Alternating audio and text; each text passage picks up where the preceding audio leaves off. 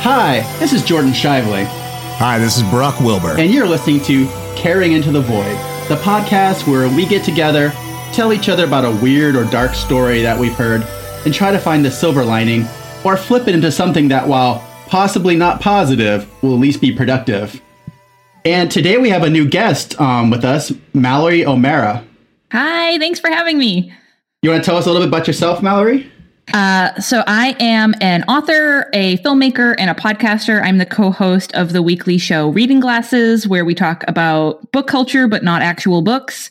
Uh, uh, my movie Yamasong is coming out next month in theaters. Uh, I like uh, making weird stuff and talking about books. Well, this seems like a perfect fit to launch our season two. Yes. Is uh, book culture better than, say, comic book culture or movie culture? Uh, well, we we fold the comic book culture into the book culture. The whole point of reading glasses is we talk about reading, but not we don't review books. We wanted it to be a show where you didn't have to like tune in every week and be like, "Oh no, I didn't read the book. I can't listen." So we just talk about, you know, being a book nerd and like weird things that book nerds like, like the best library apps and how to get a book back from someone who borrowed it from you without murdering them. So we uh p- comic books are included and audiobooks are included. Any any way that you read and anything that you read is included. It sounds like you found the one angle left on one like pure and good fandom. Like uh, you're you're touching up against comic books, and so you're going to get in there at some point. But uh, just book people talking about nice libraries. I really appreciate that. It is pretty amazing because so as a filmmaker and an author, I get a lot of people who tell me to kill myself all the time. So but the book uh, the book people are so nice. They're so lovely. no Yeah. one's ever told me to die, and uh, our- the reading glasses community is completely incredible. And we've never had any creepers. It's just amazing.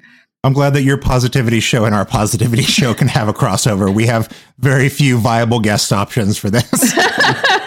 I am here for you. I do lots of comic book conventions every year just because of my job. And then the few book fairs we do are always the best shows because the people are there because they love books, not because they love like this weird niche thing that they want to get like ownership over. Yes. It's there's no arguments about boob windows in the book world. It's Nah. pretty amazing. They just get excited about graphic design and stuff or paperweight. Yeah, it's fantastic. it's it's so wholesome and it's so nice. It's just such a great counterweight to like being online and Twitter. so it's really it's a wonderful place to be. I mean, the worst thing you ever hear is like, "Do you even spot gloss, bro?" You know, like Uh, the only thing that we get a little bit of is we get like book we call them trash babies or book snoots like people who are like oh well audiobooks aren't really reading and comic books aren't really reading and we don't we don't welcome those people in the community it's super ableist and it's super garbage and all reading is reading but because i think because we call that stuff out so often those kind of people very rarely sniff around the reading glasses community because they know it's just Ah. not that kind of place they just keep it to themselves. Yeah. yeah, they just sit around and smell their own farts by themselves or whatever else people like that do. I, I, I tend to escalate when I'm in situations like that. So I feel like I would be the one to be like, and you know what? If it's not in Latin, it doesn't fucking count. like you gotta, the only books are the first books. Is your are your books even bound in skin, bro? Come on. I, I do have a friend that is writing a book that is about a history of books bound in human skin. And there are, yes. Yes. uh, and there are more examples of that than, than I thought there would be. Yes, it's uh yeah, it's it was a thing for a while, which honestly that's kind of how I hope to go. Like no Viking funeral. I don't need a big expensive casket. Just like make me into a good book. my partner has always said that when I when I die before her, because I obviously am going to, she's gonna she's gonna she's gonna lean hard into like the the lesbian witch dowager by herself genre and have my my um skeleton like tooled with silver and some fake claws put on it, and then put me into a load bearing wall in the house so that in the, some future like um home flipping show is gonna like ex, ex, knock that wall down to open up the flow and then there's, there's like um werewolf skeleton would pop out I think me and your partner need to be best friends. they're pretty cool that's amazing. you share you share a love of AD Skinner so We do. Uh, yeah, I've very recently, and this actually sort of weirdly tangentially ties into what we're going to be talking about. So I don't watch a lot of TV. Uh, I'm only obsessed with Twin Peaks, and I just watch Twin Peaks over and over again, which you have been watching. Yes. Uh, but I started watching X Files, which I had never seen before, and I have fallen deeply, deeply in love with Assistant Director Skinner, which your partner is also a big fan of. So we've bonded over our love of of our large of my large responsible husband. They have a framed picture of them on their desk, like it's their That's- partner. So, it, well, what's funny is I have a framed picture of Agent Dale Cooper from Twin Peaks, which is actually what this entire episode is about today. well, cool. So let's get into it. What is your story you're going to tell us about today? So, my very weird story that I'm excited to tell you about is the real legend. I guess you could say legend because it's become legendary, but it's like a real story that happened. Uh, it's the story of D.B. Cooper. And, and so in 1971, there was a man who hijacked a plane that was going from Portland to Seattle. And they, no one knows what his actual name is. They He bought the plane ticket under Dan Cooper. And so he just became D.B. Cooper. Uh, but while the flight was going, he hijacked the plane, wanted ransom money, made them land the plane, get everybody, all like the civ- like civilians off, get the money, and then go back in the air. And then he just parachuted out with all the money, and no one knows what happened to him. I mean, that seems like a normal plan. Yeah. I mean, that's how you buy a house today, right? Like that's all. That's the only option we have left. Seems like the ama- only way. It's just amazing because Millennials are killing the uh, air hijacking industry. Well, it's it's a s- crazy story for multiple reasons. One, because back then this was before a lot of airplane security stuff, so this was something that like happened on a regular basis. Just in the like from nineteen up until nineteen seventy three, when they were like, "Hey, we should probably start searching people's luggage so they can't bring bazookas and giant knives on the plane." Uh, people would just hijack planes for money. So there was like no security. Yeah, There was there was a period after DB Cooper where everyone realized they could probably pull this off. Not many people were right about it, but there was uh, this whole rash of them. And it, the, my favorite goddamn thing in the world is the normalization of weird stuff. So there was a period of two years there, right before like uh, seventy three, where the in-flight magazines started having entire sections on like what to do in this city should the plane be hijacked and taken there. that's Uh, so like it was it was vacation guides for what should happen and how like to do a vacation should you suddenly be diverted to, to Havana for the weekend. Uh, and I was just like, oh, I fucking love that they reached the point that like consumer magazines were already just being chill about it before they were like, maybe this is a problem. Welcome to capitalism. Don't worry about the hijacking. Please, please have a nice vacation. Uh, It's just so crazy because they they did tests, and they, I mean the the case was active for like almost fifty years because they never solved it and they tested it out. He would not have been able to survive that fall, but they never found his remains, and there were other planes in the air at the time like around them to make sure everything was going okay. And no, like Uh, out of five different planes, nobody saw him jump out. No one actually saw it happen. So he's just sort of like out. Who they like? I I hope he's out there. Some like still just like hanging around, doing like living in the mountains with a pile of money. Do you think any of the people who said they were him are actually him? No. No? A guy like that's not gonna rev- not gonna be caught. No way. This guy's living like a dragon somewhere in a cave. and I, I have a super fondness for this because this is the inspiration for Special Agent Dale Cooper from Twin Peaks, which is how I found out about it. Because you know David Lynch loves him some weird stuff, so I got really like obsessed with this idea of this guy who just stole, which I think it's today it would have been 1.5 million dollars. Back then it was I think it was two hundred thousand dollars in the 70s, uh, and just like flying through the air with a giant like cartoonishly large bag of money. and so, what parts do you do you think they took to make the Twin Peaks Cooper? So the Twin Peaks Cooper, I, I I think David Lynch took the fact that I mean it's from the the plane was going from between Portland and Seattle, and all of Twin Peaks takes place like about half an hour outside of Seattle. Uh, so it's just the idea of this strange idiosyncratic man who just sort of appeared in Washington with this like very you know these weird mannerisms, and he's very very mysterious. Like I think that just really spoke to David Lynch and Mark Frost, and they had to make him into a character. I don't know if he jumped out of the plane wearing a very like impeccable black suit. I like to think that he did, but he probably didn't. I, I don't know what the best outfit for hijacking a plane is. What I read was that he was wearing a black suit and a tie with a mother of pearl tie clip, which they they found later, and like a fancy raincoat. Fancy. And loafers. you know what? If you're gonna hijack a plane, you got to do it in style.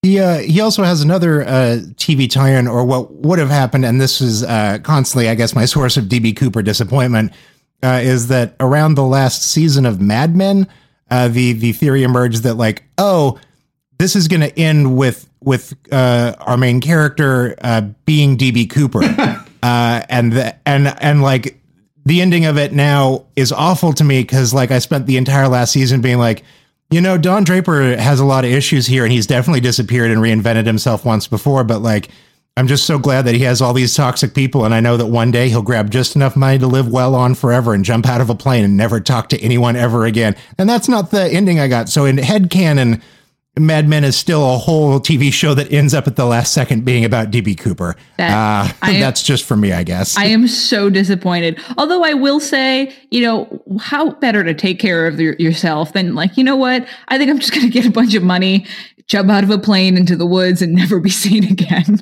Oh yeah, hijacking planes is self care. Especially because he did it in a nice way. He landed the plane, make sure everyone got off and was totally okay, didn't hurt anybody. Like paid for his in-flight drinks and tipped on them. What a nice man! Tip your servers. like, oh my god! I get so stressed out, and right now I am in a bunch of promotion. Like I'm in a, like a pro- promotion tornado for my book that comes out next month, and I was when I was like re- rereading about this the other day in preparation for this episode, I was like, man, that sounds real nice.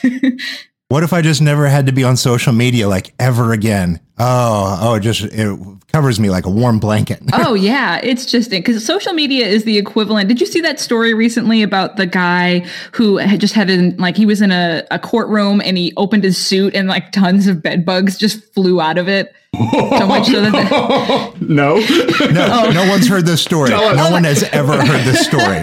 he was in court, and he the that's like the court session had to be stopped because there were just like all these bed bugs that poured out of his suit. And I feel like that is the equivalent of what social media feels like.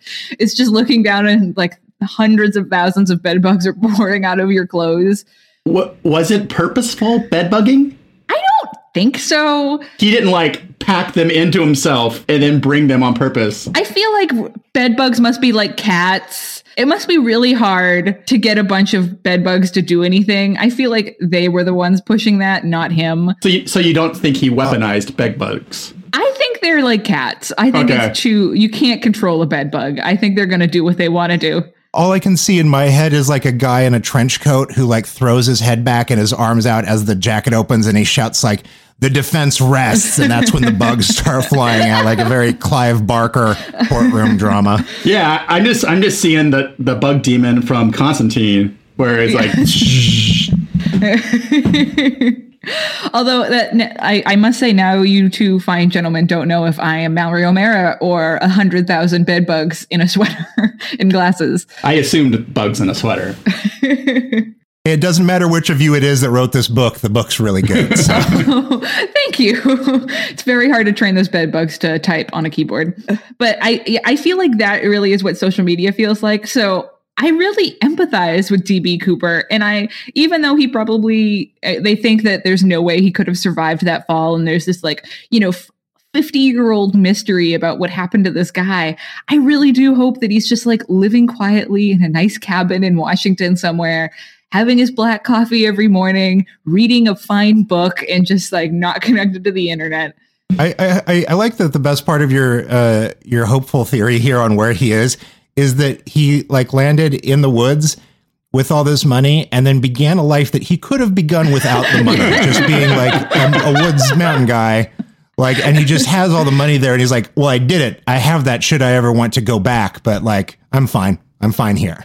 I feel like sometimes big life changes, you have to kick him off with something. You know, maybe this was his way of like, there know, we go. This is his self care ritual. You know, whenever he has to change his life, he's like, I just have to jump out of a plane with a giant bag of stolen money. It's his, it's his ritual. You know, like you, you ritualize the things you do to get yourself into your daily routine. his is like every couple centuries because I mean, This is his version of a bath bomb. Aw. He's just like really take He's like, you know what will really clear my mind right now? You know what will really get my good vibes back is jumping out of a plane into the into the wilderness after having stolen two hundred thousand dollars in money, like in a in a bag. and just to spice it up, one of my parachutes is going to be the dummy chute. Oh God! well, I love too that he was. This guy must planned, like planned this out so well because he they offered him parachutes and he was like, "No, I don't want military parachutes. Don't give me that garbage. I want a new parachute. I want a civilian parachute." Like the he- the fact that he has like is like a parachute connoisseur clearly means that he's done this before. It was a, it's a when I started reading it, there was so much on it. It was pretty fascinating. Yeah, it's pretty amazing. Although, and I always think like, wow, I'd love for someone to write a book about you know DB Cooper and what happened to him, or where he came from, or why he was doing this, which is another amazing question. But I just like to think that it's Special Agent Dale Cooper, and like that's how he got to Twin Peaks, and was like, you know what, I think I'm just going to start investigating some crimes.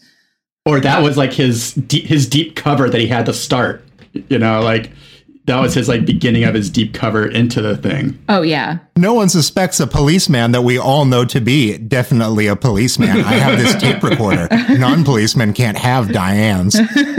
I do like the thought of Agent Cooper talking to Diane on the tape recorder as he's plummeting to Earth.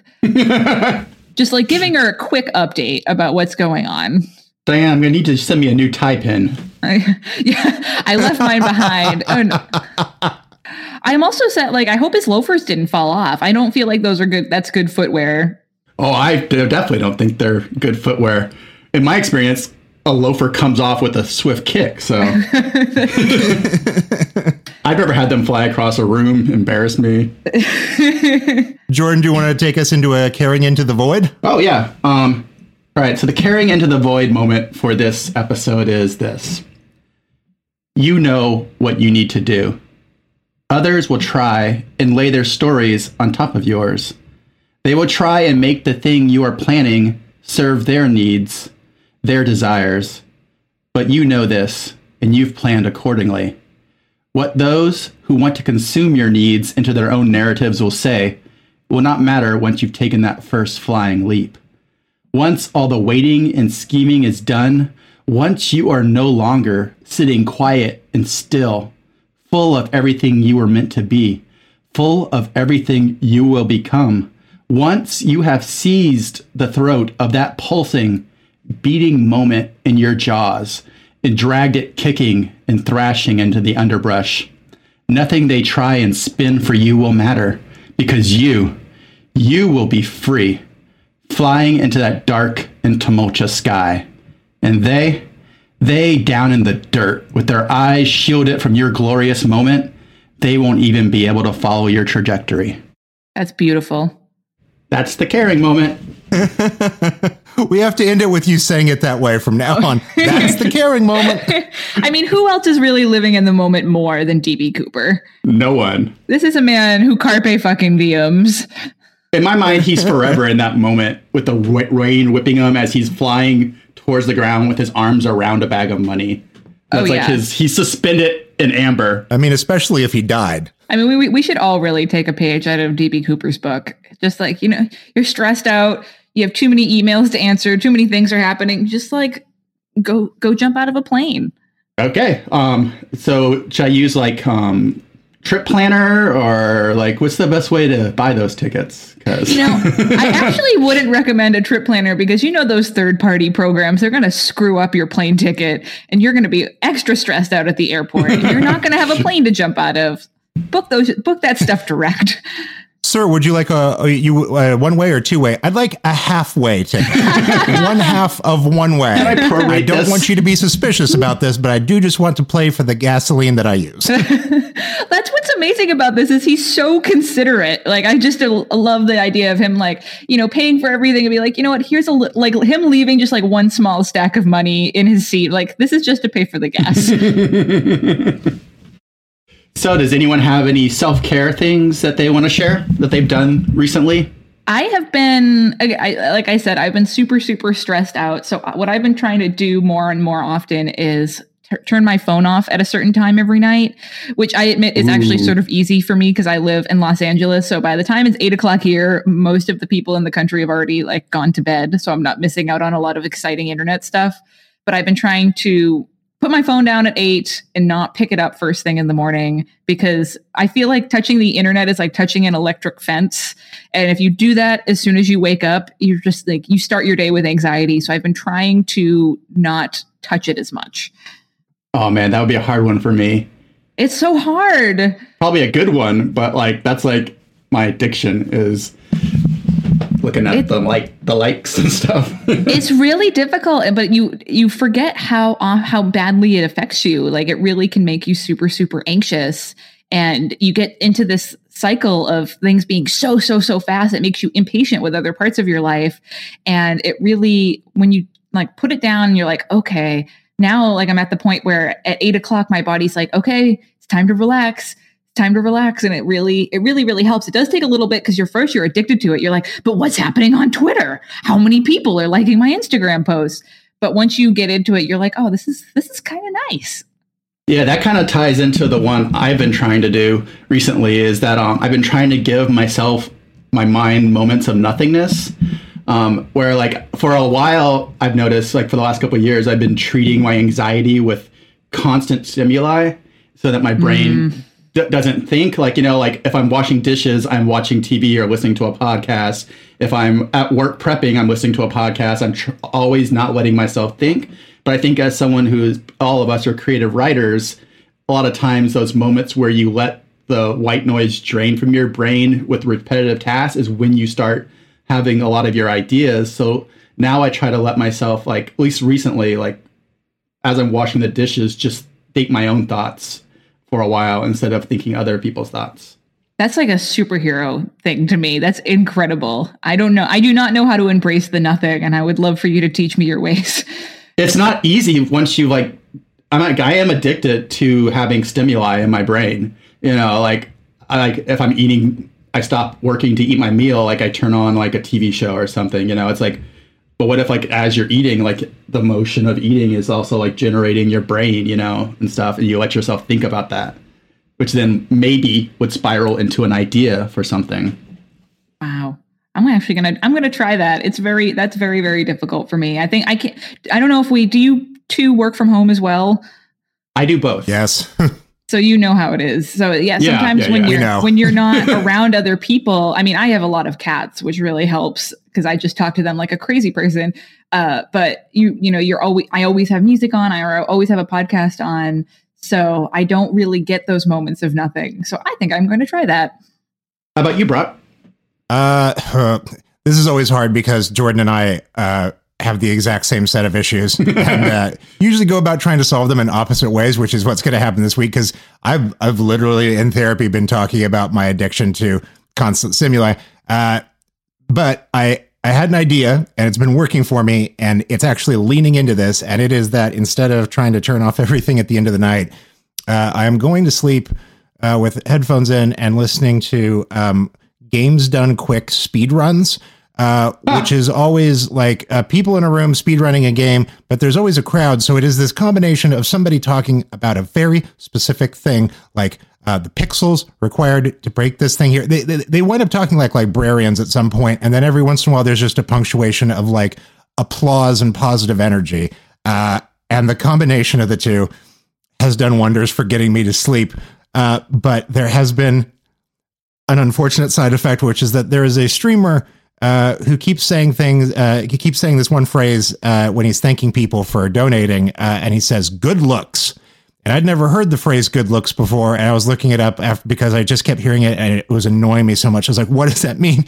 I looked it up in like Urban Dictionary, and good looks is like short for good looking out or like clutch. So, like if you were standing outside a bar and you pulled out your cigarette box and you didn't have any cigarettes left, and somebody handed you a cigarette, you're like, hey, good looks. That's the thing. But now hmm. I've started unironically saying it throughout my day, and I and my wife hates it. And of course, I have to explain it to everyone I say it to. It's like using uh, a shortening like set of letters and then you have to explain like what, what it stands for. Like I just keep being like good looks and everyone looks at me like, so here's what that means. And also I'm doing this because I hate it and I hated it in a dream. So like, uh, You've been infected. maybe it's time to walk this one back. Oh no. Yes, I've been infected with good looks. yeah. Uh, what what I actually do for that, so I I have really really bad anxiety, and I also go to therapy for it. Uh, and my my problem is that my brain never shuts off. Uh, so if I want to go to sleep, what I what I my, like my favorite thing to do is I find old timey horror radio shows from the 40s. And, Wonderful. and I put them on, and they're fantastic because the sound quality isn't that great. Uh, and I just find them on Apple Podcasts. Like there, there's you know um, a, a bunch of aggregates of all of them, and um, you just pick one, and they don't. So there's the sound quality isn't great. So you have to really pay attention to it if you want to hear what's happening. Right. And the stories are all garbage, but they're wonderful, cheesy horror garbage, which is my favorite kind of garbage. It's always, you know, like some woman was buried in a wall and now her ghost is haunting the terrible man. And then there's like a weird uh, advertisement for Brylcreem in the middle of it. But because the sound quality is so bad, I I can't think about anything else. I can't start thinking about work and I can't stop think I can't start thinking about writing. I have to pay attention to it. And honestly, sometimes that's all my brain needs is like to just turn off for a second and then I will fall asleep. Haunting terrible men is self care. Yeah. yes. I, I, I do want to say, like, I'm so happy this show is back because sometimes I'll hear Jordan or just you talking about some of that, and I'm like, I'm filled with a, a sense of anxiety based on like, yes, that is exactly how I feel, it. I don't hear this described out loud. And then when I hear you guys with your solutions and what you're trying, whether or not it's successful, like I'm just, I, it, I can feel like an anxiety raise in me as you describe the anxiety, and then I feel like a solution washing over, and I always leave this podcast feeling so much better. So I, I hope that that's everyone else's experience out there. If not, we'll stop making it. No, I think just talking about it, I think is such a big deal and is so so helpful. Like uh, some of all of my closest friends, you know, we just talk about it, and we're like, it's just such an we try to normalize it as much as we can. And sometimes just the like you said, hearing someone be like, "Oh yeah, I have anxiety. I go to therapy. This is what I do." You're like, "Oh God, I'm not alone in this horrible spider filled nightmare in my brain. Th- like this is a thing other people have to deal with. This is okay." Yeah, I try to definitely be open about that, especially on like Twitter, where I think people can get a skewed view of what people are like based on like how many followers they have, or if they're doing a lot of projects and think, oh, that person has all their shit together. And I'm Uh-huh, like, yeah. are you kidding me? Like anytime anyone gives me gives me a compliment, I feel like they've made a mistake in like what is their what, it, what and I and I question their taste.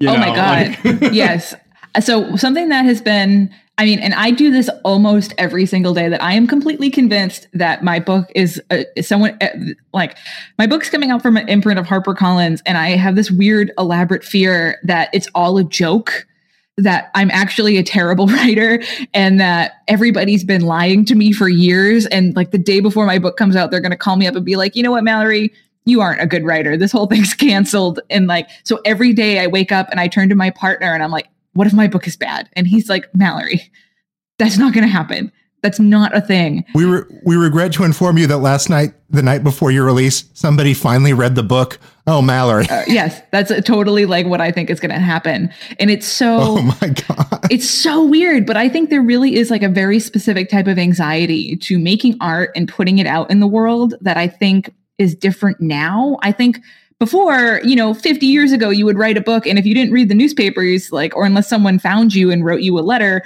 like, you know, you didn't have to think about what people thought of what your work meant to them or if they liked it or not. And now, like, there's people constantly talking to you on every social media platform.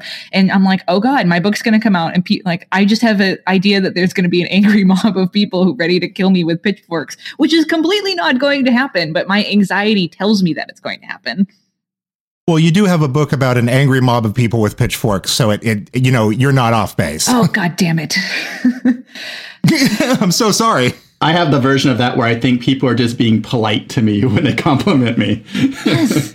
Yes, it's so crazy. Like my my partner tells me all the time. I'm like, "Well, what if they're lying?" And and my and he's like, "Mallory, you know that your literary agent isn't doing this for fun, right? This is also his it's also his job too." And I'm like, oh, I guess so. And you, you know, you have, you have that moment where your anxiety is trying to grapple with reality and it can't quite figure out a way to spin whatever that fact is into despair. And it's like, oh, I guess so. Fine. I'll have a brief moment of happiness. I'm sure I'll come up with a way to ruin it soon.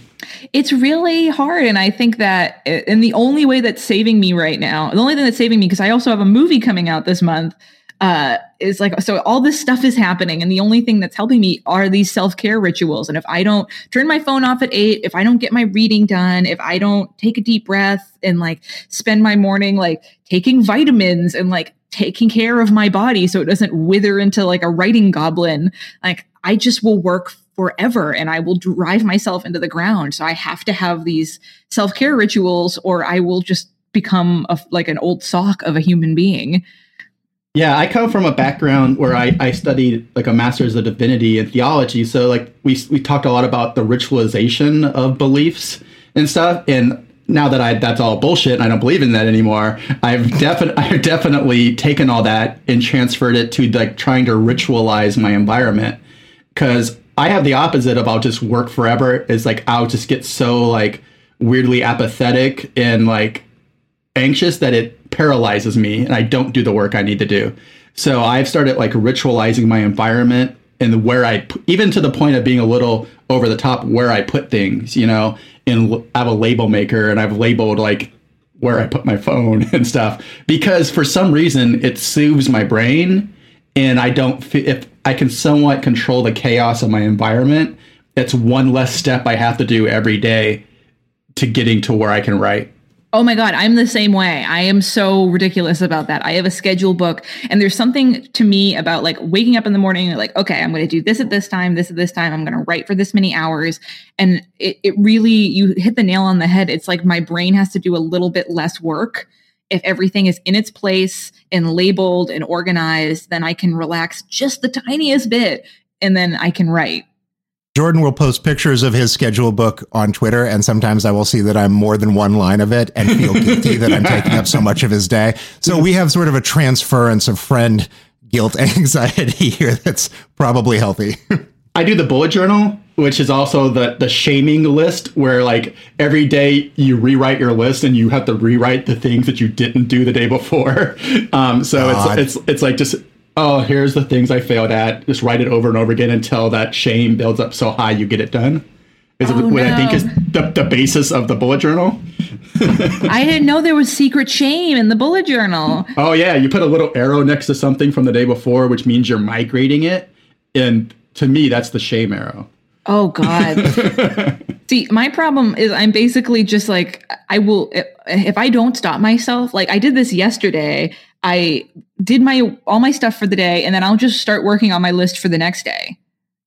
Until oh, I'm like, wait a minute, Mallory, it's not Friday yet. Holy crow, what are you doing? That's even worse. It's yeah, so- and the worst part is part of my brain went, yeah. yes. get, going, get going on that next day. Organizational anxiety is our rock and roll at this point. well, the thing is, I feel like we live in this culture, especially when you're like, you know, under 45, that just glorifies the crunch, you know? And there's a part of you that it, it took me a long time to deglorify crunching because I, you know, there, there's totally a part of me that's like, yeah, I did two days worth of to do stuff, of to do list stuff in one day. When the uh, the other part of me is like, Mallory, but you also like haven't eaten in eight hours and you haven't seen the sun in two days, and you, you know, you're just living off of like a bottle of water that you have on your desk, and like you're not, I'm not taking care of myself.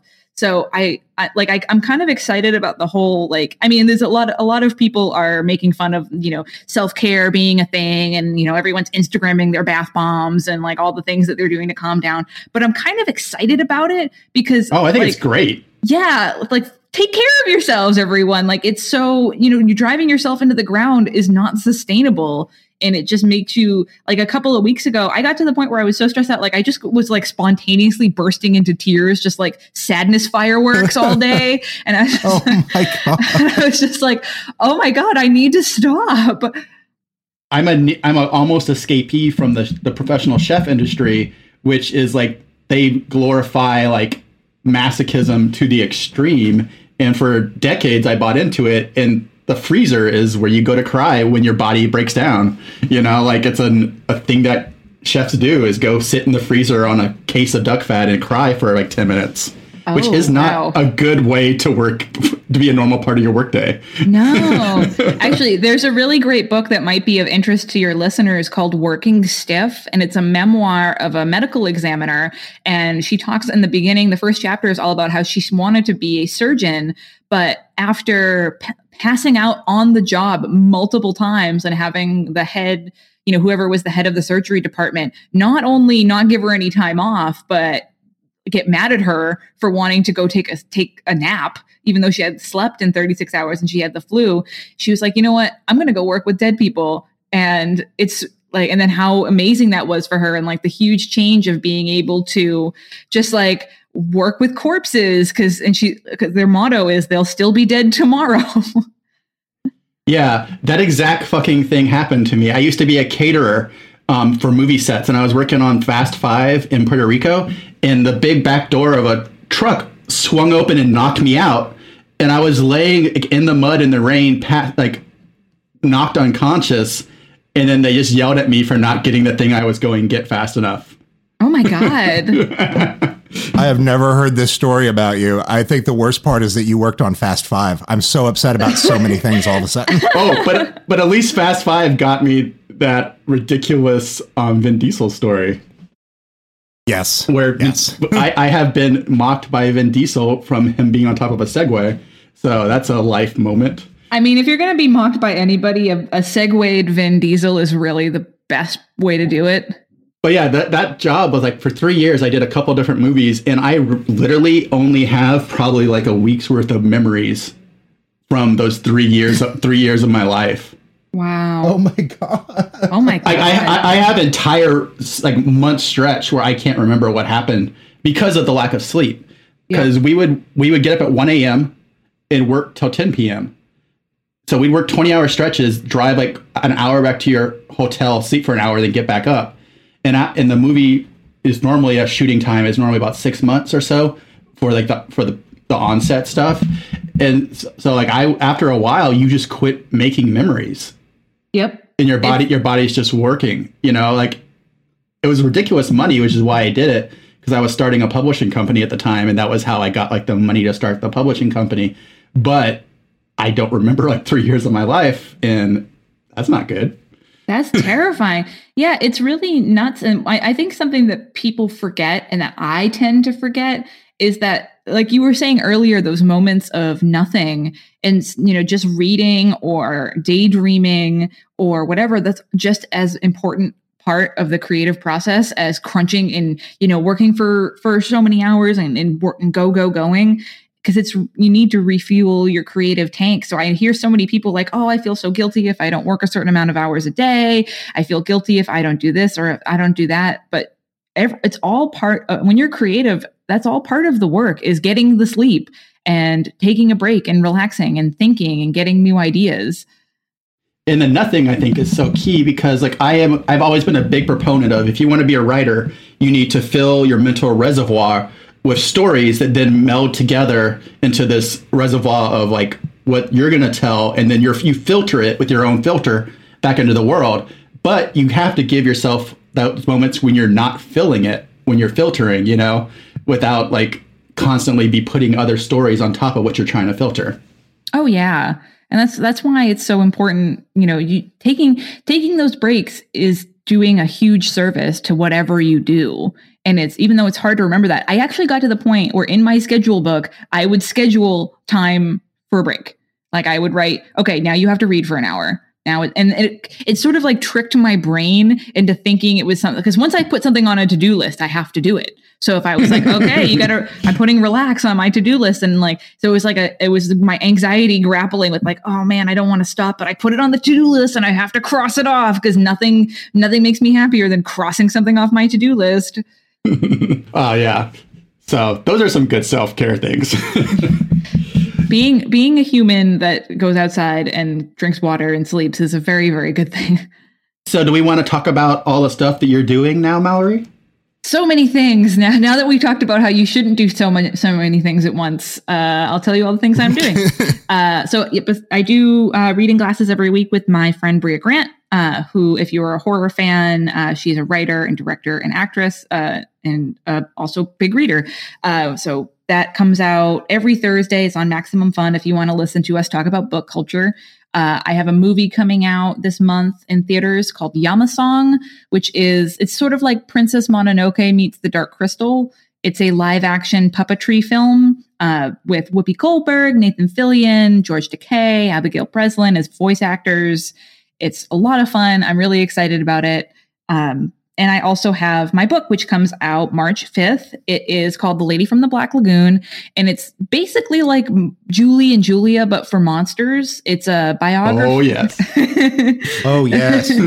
it's a biography of a woman named Millicent Patrick, and she designed the creature from the Black Lagoon. Uh, so, what happened to Millicent was that she's the only woman to ever design a classic Universal Monster. And after she designed it, the guy who ran the Universal Monster shop was so jealous of her getting a, like all the acclaim for designing this monster that he blacklisted her and fired her, and no one knew what happened to her. And it was just this, her life was just this big question mark and this big mystery for so long.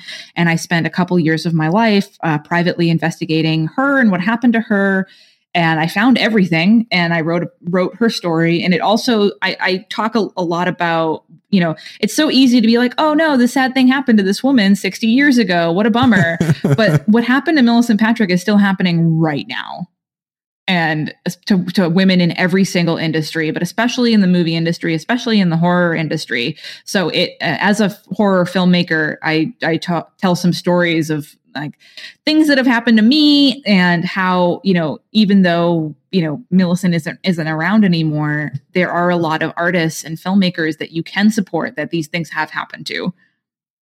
That sounds amazing. And and that's and that's available for pre-order right now through all fine booksellers? Yes you can get it anywhere indiebound amazon barnes and noble. Uh, there's also an audiobook available and i did the narration of it uh, there's a lot of great fish dick jokes in it and a lot of swearing. uh, I'm really, really proud of it. I'm very, very happy. And uh, yeah, if I'm very anxious about it, but I'm very proud. um, have you read the story, The Harbor Master? No. By Robert W. Chambers. I hadn't either until I, I love listening, which is going to be my part of my signal boost, listening to the Pseudopod podcast, which is like horror stories, and they do they've been doing a bunch of older ones, like from 1904 and it's Robert Chambers, the guy who wrote The King in Yellow. But he has a story which seems to me like it was probably the genesis for all like the the that new Guillermo del Toro movie and the creature from the Black Lagoon about like this fish monster person who like is in love with a woman. Oh my god, I'm gonna have to read that. I love. I mean, I am very very biased. I love monster stuff uh, and all creature stuff. So I'm going to have to go check that out. And also, if your listeners like Pseudopod, me and my Reading Glasses co-host Brea Grant are going to be hosting an episode next month. Oh my god, I'm so nice. excited! I didn't know this. Yeah, we're really we haven't. I, I we haven't, love Pseudopod. Well, we are we we're going to be doing a. Uh, oh, I don't know if I can say because I don't know when this is okay. coming out, but we're going to be doing a story that I'm very excited about, and that's going to be a lot of fun. So just keep watch listening to Pseudopod, which I'm sure everyone already is. yes. That. Yeah, they're great. And for anyone who wants to go listen to The Harbor Master or read The Harbor Master by Robert W. Chambers, just know trigger warning, written in 1904, full of problematic shit, full of problematic shit. Oh gosh. Yeah. In, ca- oh, in, ca- in, oh, in case you don't enjoy that stuff. Yeah. oh yeah, that's the old Lovecraft warning. Yep. Well, in the old Lovecraft. Well, cool. Does anyone have things they want to signal boost that like anything can be anything cool that you've been listening to or thinking about and that you think more people should know about? This is a new uh, thing for season one, two. Uh, season two, doing it now. Uh, yeah, uh, my signal boost is uh, at the uh, Panic Film Fest last week. I got to see a bunch of really cool new up and coming horror films and thrillers and some sci-fi stuff. some just incredible stuff. And if if you want some recommendations, I'll probably put them on Twitter later. But uh, one that everyone's sort of a lot of people have had access to in the festival circuit and will finally be on VOD for real uh, this time this month is uh, One Cut of the Dead, uh, which is a one cut zombie horror film made on no money in Japan. Uh, and every element of its story uh, is just in the meta narrative here is about just like sort of believing in yourself because like the filmmakers did it without knowing what they were doing and they made a film that is uh, it is really good and exceptionally heartfelt and touching, uh, which is a, weird thing for it to become.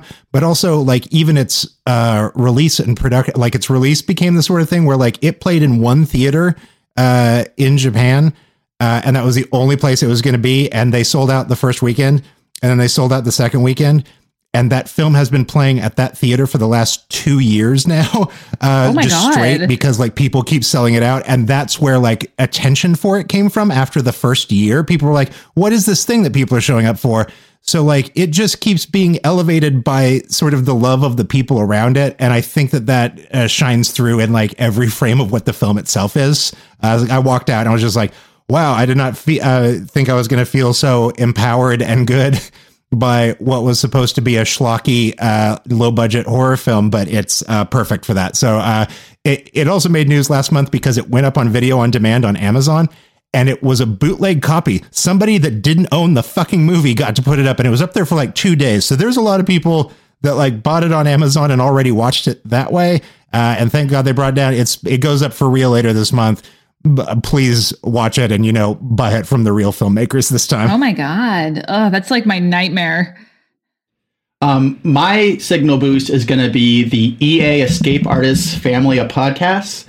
They are responsible for Escape Pod, which is sci-fi, Podcastle, fantasy, Pseudopod, which is horror, and then Cast of Wonders, which I haven't listened to, but if it's anything like the other ones, it's probably amazing. And they are constantly being nominated for Hugos and Nebulas and they pay all their writers and they pay their narrators. So it's a really great um, podcast family to be listening to if you're looking for more narrative fiction on the internet. So that's mine.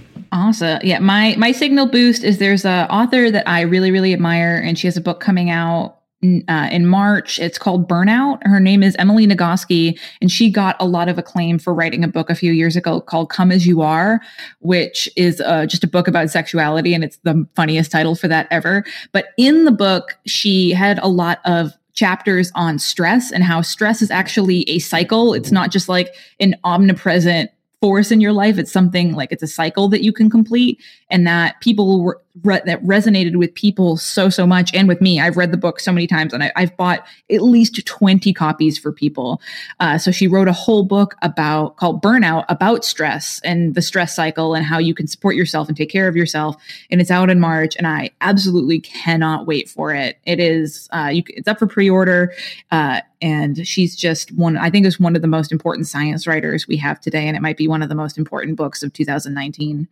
well, I think that's going to do it for this first episode of season two. I think this is a great way to start the season. Yay. Mallory, thank you so much for coming to join us. This was awesome and probably three times the length of any episode we've ever done before. So we really enjoyed having oh you. Oh my gosh. Thank you so much. I like that we kind of just like went off the, the normal path and kind of just talked. So maybe we'll do more of that going forward. I, I stopped talking because you guys all had really good life advice and I want to write it down. So. hey, it's, it's important stuff to talk about. Well, well, awesome. Um, thank you, everyone out there who's been listening. And remember, keep your hearts dark and true and your teeth sharp and many. And we'll see you next time. Thank you, guys. Bye. Thank you. Bye.